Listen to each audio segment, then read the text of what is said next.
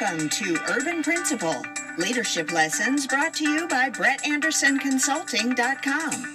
And now here's your host, Brett Anderson. And welcome back to another podcast. We are on episode 203, season four, and I just saw that our uh, our podcast wrap statistics are starting to come out. And even though we're not quite to the end of uh, our year and uh, we'll soon be starting a new year. It'll be year five for us. Uh, but maybe soon in the next uh, one of the next couple podcasts, I'll share some of our statistics. Uh, we're reaching a lot of people, and that's a good thing. And it's being heard in a lot of countries, and that's a good thing. Uh, so I'll share some of that with you. I'm kind of curious myself to see our end of the year stats. Uh, but right now, I want to talk a little bit about safety and security, and that came up because we're working on a a project of something I'm working on, and uh, my wife and I were looking for an original uh, VHS tape. You all remember VHS tapes, but we were looking for a VHS tape of a, an award that I received in 2002. It was the 2002 Lorraine Giles School Safety Award.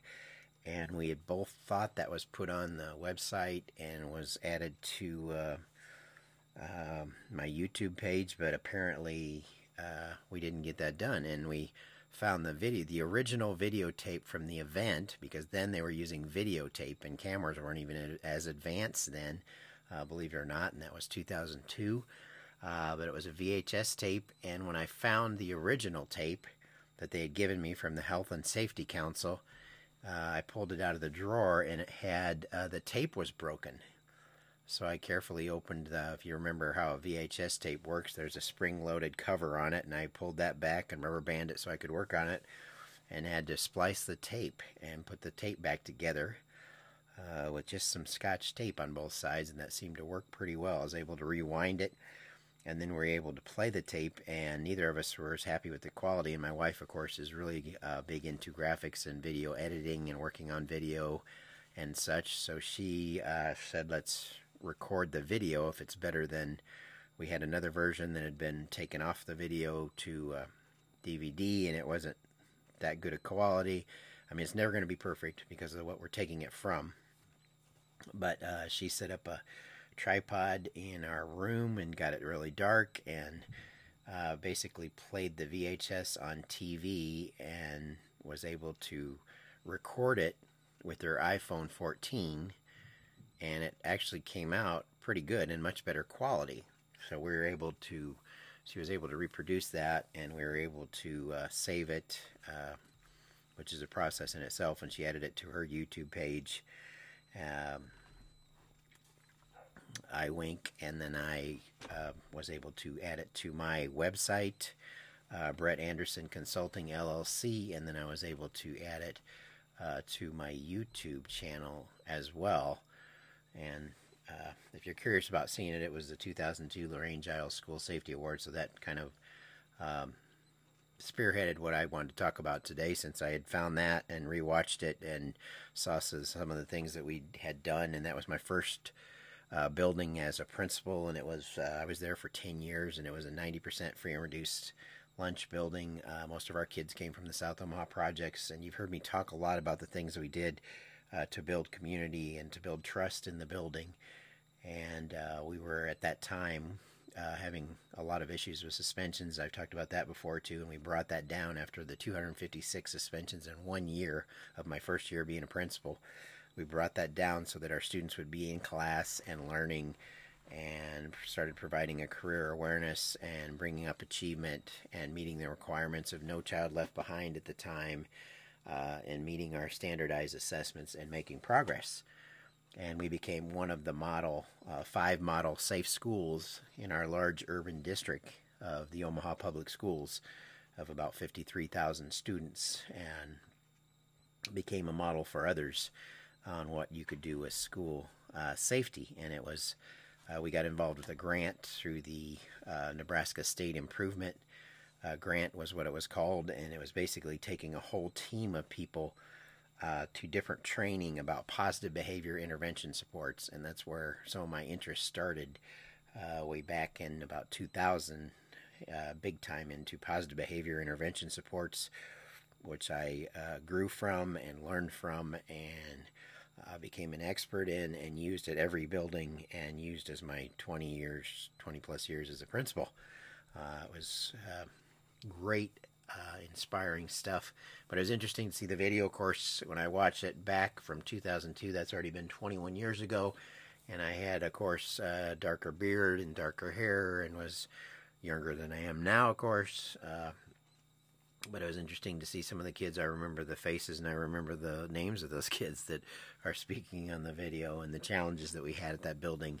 And it was all from the staff pulling together.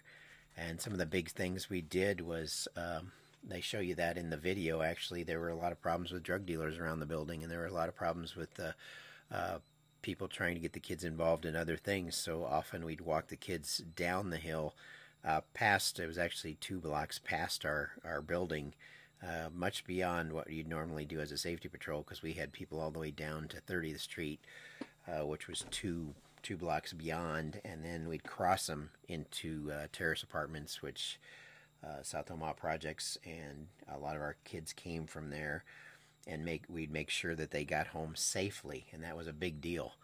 Uh, and we had 14 people plus on different stations throughout the neighborhood and around the building to make sure that our kids got home. And it was uh, not unlike me to walk students all the way to their door if needed uh, because somebody was trying to get them or somebody was after them. And we were able to use, uh, work highly with uh, uh, the gang unit and South Omaha probation. a lot of people helped in that and they were so good. Angela DeSantos was so good about uh, coming out and helping us and uh, having people in the corner if needed and uh, helping us to cross kids and watch for things that were happening and to actually limit uh, the things that were going on. And I was uh, a friend and familiar with every precinct captain that was there in the southeast southeast precinct, and I would have a direct line to them and converse with them frequently. And they offered uh, police support when needed and police presence when needed,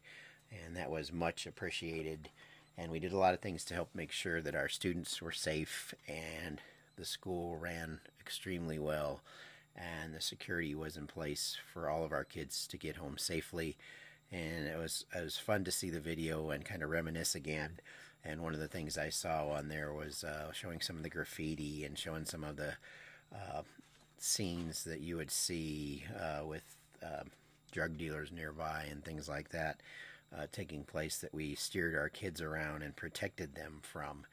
Uh, there was even a corner store that was actually we uh, kept them from selling alcohol for the longest time, and it was after I left there that uh, principal that was there a short time while she was there, they saw that as an opportunity and I think sought a license and uh, got the license. And instead of selling just food, they became a place that sold cigarettes and liquor and all these things that we were trying to keep from being so close to the housing.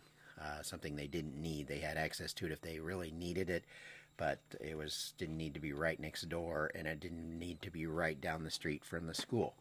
So we were able to stop that as a neighborhood association and uh, do a lot of things. We did a lot of things with staff and with the community, including uh, meet meet the challenge and walk the talk, and uh, did marches through the projects and did large. Uh, barbecues and gatherings where we provide agencies and supports for everybody in the neighborhood, as well as a, turned it into a block party uh, especially at the beginning of the year, but we saw that as a chance to take advantage of our captive audience and to give them the messages that we wanted and talk about attendance and talk about the importance of school and moving forward and moving into careers and uh, did a lot. And we had an, uh, had an exceptional staff at that building who worked really hard to make sure that our students were uh, succeeding. And in the video, I talk about having 556 kids and being their father or feeling like their father and taking care of them. And that's the truth. That's very much what I felt like. And uh, loved the kids and the area, and it was a tough area for them to grow up in. And I wanted to make sure that they had uh, access and opportunities, uh, something we talk about on this show a lot. So that just kind of brought me back a little bit seeing that video again, and that's so I thought I'd talk about that briefly. And I want to kind of end tonight with uh, John Maxwell, something from the Daily Reader, and this was on courage. Uh, Larry Osborne offers this observation The most striking thing about highly effective leaders is how little they have in common. What one swears by, another warns against. But one trait stands out the willingness to risk. Fear limits a leader. Roman historian Tacitus wrote, The desire for safety stands against every great and noble enterprise. But courage has the opposite effect. It opens doors, and that's one of its most wonderful benefits. Perhaps that's why British theologian Johnny, John Henry Newman said, Fear not that your life will come to an end, but it will never have a beginning. Courage not only gives you a good beginning, but it also provides a better future. What's ironic is that those who don't have the courage to take risks and those who do experience the same amount of fear in life. The only difference is that those who don't take chances worry about trivial things. If you're going to have to overcome your fear and doubts anyway, you might as well make it count. Eleanor Roosevelt acknowledged, You gain strength, courage, and confidence by every experience in which you really stop to look fear in the face. You are able to say to yourself, I lived through this horror. I can take the next thing that comes along. You must do the thing you think you cannot do and that was from the 21 indispensable qualities of a leader. Uh, for the benefit of the team, do something you're afraid of today, and that was talking about the importance of courage and that courage to make a difference and that courage to move your school and move everyone forward. Uh, as we wrap up tonight, I'd like to go ahead and wrap up with a quote. Um, there are five non negotiable characteristics that every effective leader must have a sense of calling, an ability to communicate, uh, creativity and problem solving, generosity, and consistency. And that was John C. Maxwell again. Uh, excellent quote from Maxwell about the qualities of an effective leader. So, as always, keep promoting effective leadership through productive culture changes. And until next time, remember to stay positive.